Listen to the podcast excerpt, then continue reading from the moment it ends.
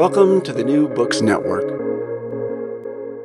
Recognizing the absence of a god named Yahweh outside of ancient Israel, Robert Miller addresses the related questions of Yahweh's origins and the biblical claim that there were Yahweh worshippers other than the Israelite people.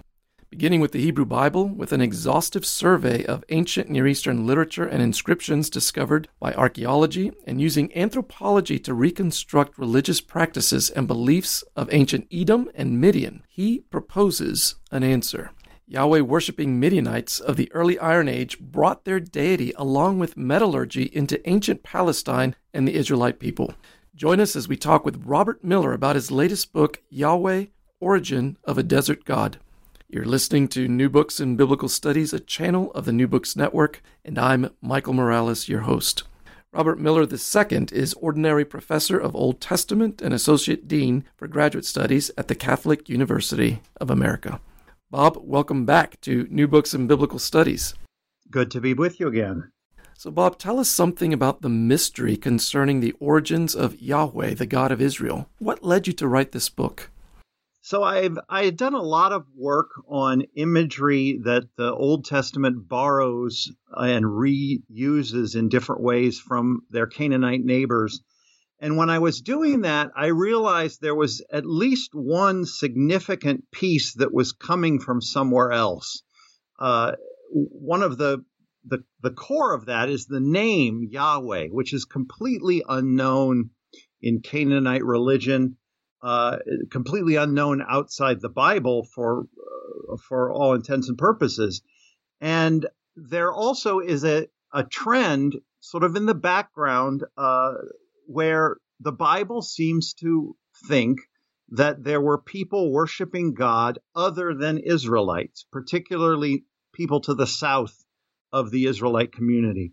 So I started just sort of going into this, not knowing where it was going to lead to try to explain what I was calling this southern element in uh, in Israel's God. The the why this image of God having something to do with the south. Beginning with the biblical text, the Hebrew Bible, what clues are there as to the origins of the worship of Yahweh? And I started really with two sets of biblical texts.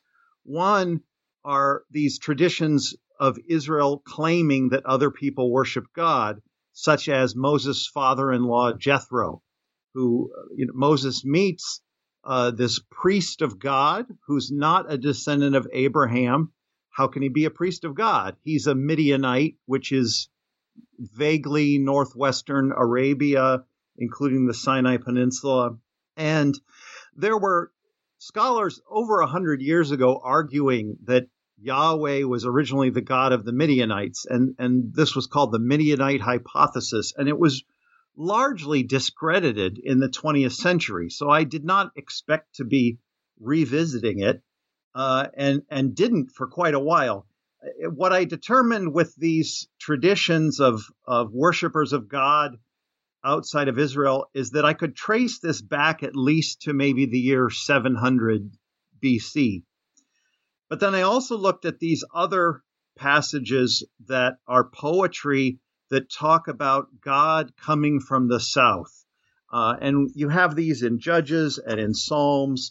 Uh, the Lord marches from Seir or Paran or Teman. These are various words for um, the southern part of Israel, the northern part of Arabia, southwestern corner of what's now Jordan. And I realized quickly this is not about the ex or the Exodus, it's not about God coming down on Mount Sinai. It's about God marching from the south or appearing in the south. And these are actually very old passages of Hebrew poetry. And I think these go back maybe to the um, the 11th century or the 10th century. So that pushed this whole tradition of God being associated with the South much further back. And in all of these poems, it's Yahweh. It's never the generic uh, Elohim that just means God. It's always the, the name Yahweh.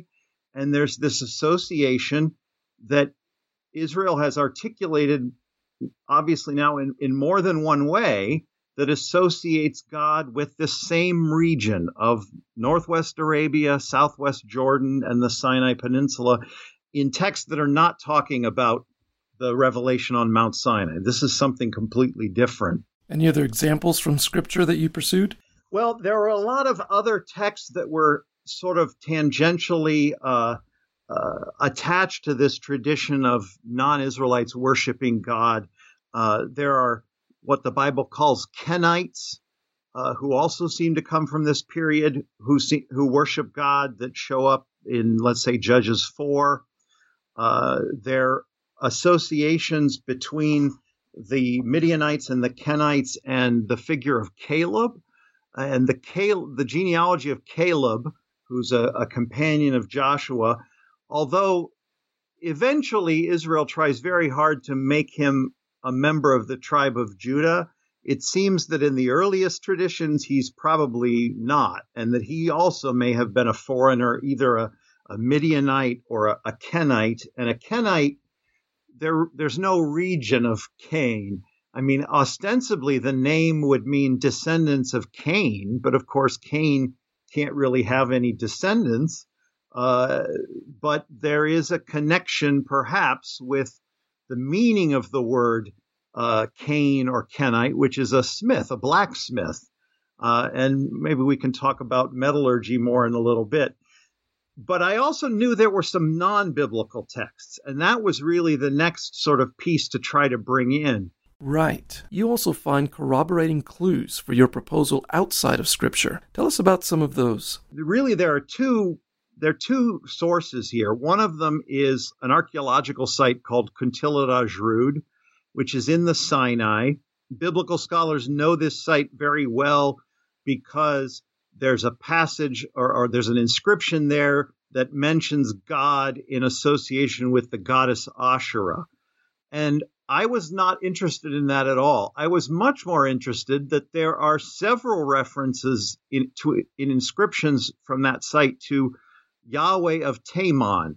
And Teman is either simply a noun that means south, or it is a specific region, again, that northwest corner of Arabia. And this idea of Yahweh of being of Teman or of the south, uh, the inscriptions from Kuntillet Ajrud push us back another couple centuries, back into the 13th or 12th century. So this seemed to be that same tradition of connecting Yahweh with the southern regions, now a little bit earlier. Uh, and the other texts I knew of were Egyptian texts, and these are Egyptian texts that refer to a people that the that the Egyptians called the Shasu, which were sort of semi-nomadic peoples that roamed widely uh, throughout western Jordan and, and into northwest Arabia. But there are some texts, three of them in particular, that identify Shasu of different places. So Shasu of, of Paran, Shasu of, and the most interesting one, Shasu of Yahweh. Uh, it's written as if it's a place name, but clearly it's the same name as uh, as the God Yahweh. Scholars have known about this for a long time and tried to figure out sort of what this is or where it is. Uh, I think it's a reference to a place name. It's not telling us that the Shasu worship Yahweh. I think it's misinterpreted that way. We have other Egyptian texts that tell us the Shasu worshipped the goddess Hathor. Uh, but it is saying that the the Shasu or the Egyptians know of an association of Yahweh with a place. And we can place this fairly precisely in southern Israel, southwest Jordan, the region that we now call, or that, that, that comes to be called in the biblical period, Edom. That's clearly where the Shasu Yahweh were. Shasu of a place named Yahweh. So a place that was named after a god, meaning that, again, back as far as, and now here we can go back to maybe the 14th century, certainly to the 13th, Yahweh is associated again with that exact same region. Your search for the origins of Yahwism led you to metallurgy. What is that about? Well, I uh, I knew that I could divide this sort of region into two. Uh, what I was calling Midian, which is not an ancient name. That name goes back to the Bible and Greek historians. the people of that region didn't call themselves Midianites, uh, which is northwest Arabia and Edom. And Edom is a kingdom that the Israelites knew of that uh, was in southern modern Israel and also in southwest Jordan. And I realized this was two different regions. And I wanted to see is there something in the history and archaeology and religion of these two that might give us some ability to narrow down exactly what was going on and where we're talking about in particular. And I started with Edom because we know more about this region. We know more about their uh, religion. They had a god named Kaus uh, and seem to be sort of monotheistic in their worship of this god Kaus. Uh, the problem I found very quickly is that really Edom is not settled until the ninth century. So, although the name Edom is early, uh, it's not clear what this name, when the Egyptians use it in an earlier period, corresponds to, because the archaeology has shown really that region was not settled until the ninth century when an Edomite kingdom arises.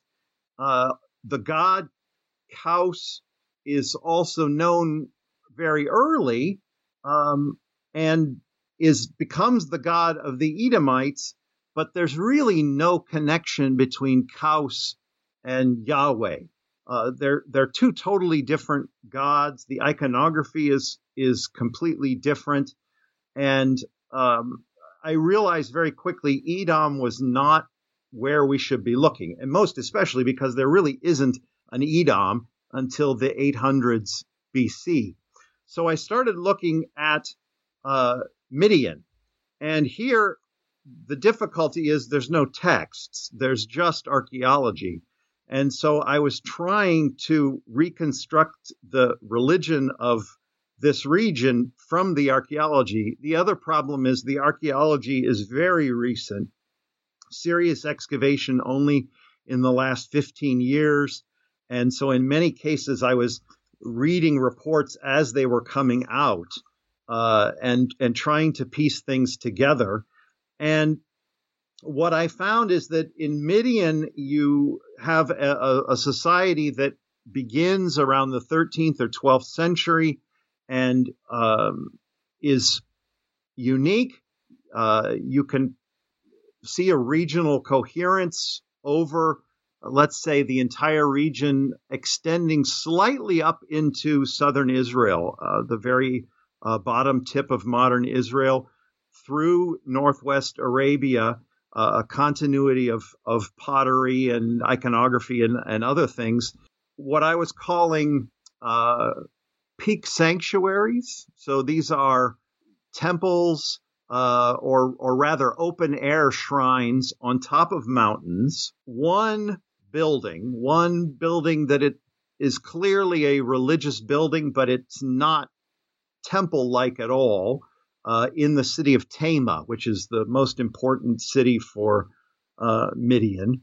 I called it a, a, chapter house because it seemed to me like a, a building where you would assemble a lot of people, but they're not facing any sort of uh, a statue or image. In fact, that was one of the other key characteristics of the Midianite religion is that there seem to be no images, some very small statuettes, but no uh, nothing you could say this is a statue of a deity.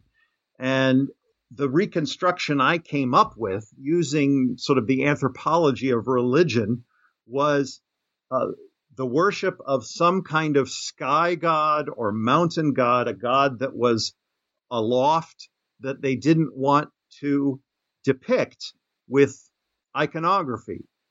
It seemed to me that was a pretty good description of Yahweh.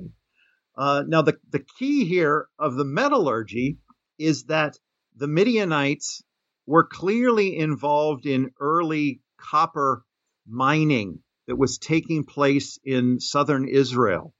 Uh, these were mines that were run by the Egyptians, but uh, were employed basically uh, Midianites who were traveling back and forth from northern Arabia up to the, the Timnah copper mines of Israel and eventually up into some mines in Edom as well. It was clearly the same people moving back and forth between southern Israel and northern Arabia, uh, not only responsible for the mining, but responsible for the refining and responsible for the metal working it, it itself. And therefore, technically, these would be Kenites because the name simply means uh, smiths or blacksmiths. And I found myself looking at how blacksmiths operate and are perceived throughout antiquity. And they're, they're very often the transmitters of culture, particularly the transmitters of religion.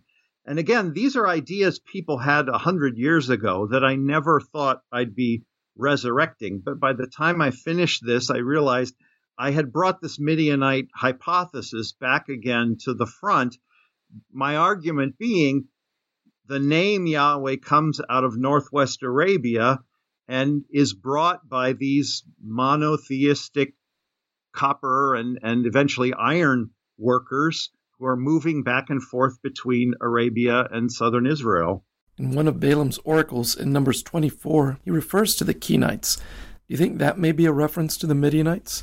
I think so. I, I mean, you have that. That's also a very early text, uh, and Balaam. I mean, there is a reference there to either Cain or the Kenites.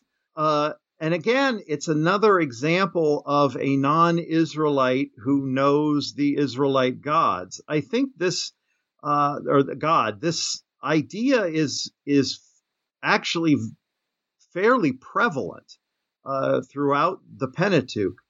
Uh, you also have a reference at Kuntillet Ajrud to the Kenites. Uh, there is a uh, inscription over a, a doorpost that is very fragmentary, but it says something like the Kenites overcame the countryside, or the blacksmiths uh, over overcame the land, or overcame the countryside. It's really fragmentary, so nobody really knows what to do with this. But here again is this reference to the blacksmiths, a reference to the Kenites. You also have at Kuntillet Ajrud um, a, a, inscription, actually, it's in the same place as this Kenite inscription, that looks just like these poetic passages from Psalms and uh, Judges. Uh, it says, "When God shone forth on the and the, the mountains melted and the peaks were crushed." And uh, so, it, this idea of God shining forth is there in all of these other poetic passages, and it's always God coming from the south. So, I think this idea was not something that the Israelites themselves were unaware of. In fact, it, it seems later on that they try to cover up a little bit by making Caleb a Judahite. Uh, the book of Chronicles even tries to make the Kenites descendants of Abraham, which they sort of have to manipulate the genealogy quite a bit. Uh, I mean, Midian is a historic enemy of Israel. So that to me from the very beginning was a clue that if you're going to say that there are many Midianites who worship Yahweh, it must have some historical basis because the general inclination uh, in the biblical record is Midianites are unmitigatably bad, uh, and so are Edomites. So any of these texts that attribute worship of God to them are flying in the face of the, the overall tradition, uh, an animus against these people. So, in resurrecting the Midianite hypothesis, would you say your contribution is in supplying the missing link of how a knowledge of Yahweh passed from Midian to Israel? I think so, and to, to flesh it out, because uh, you do have some scholars who still sort of have accepted the the, the old Midianite hypothesis, but without sort of talking about the actual archaeology of Midian. I mean that that's the key here is that uh, we we have to establish outside the text that there's something reasonable in Midian that looks like a, an Israelite faith, looks like a faith in Yahweh, and Midian. Uh, after a, a gap uh, throughout some of the um, uh, ninth, ten, or ninth and eighth, seventh century, you have a, a strong presence in Midian in the seventh century, in the sixth century, and uh, associated, in fact, with the Babylonian king Nabonidus, who flees to Midian or travels to Midian for uh, some time. And we know a lot about the Midian of that period.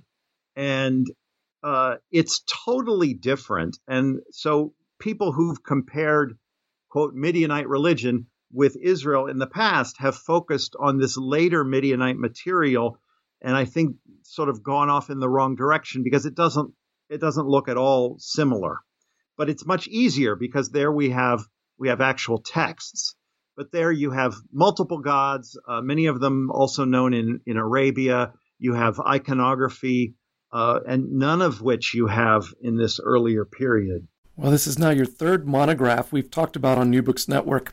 Are you going to rest for a bit, or do you have other projects on the table? I, I think, uh, to me, this is sort of the the second part to my uh, book on the dragon, the mountain, and the nations, which was on, uh, let's say, Yahweh's northern uh, traditions. Uh, I think for now I'm taking a rest on uh, on early Israelite religion. I'm working on a book now on Israelite law as as oral tradition which is another oral tradition is another project that I've been working on for many years. It's not related to to this, uh, but that's another project. Well, Bob, thank you so much once more for taking the time to join us on New Books in Biblical Studies. Thank you for being with us, Bob. Thank you.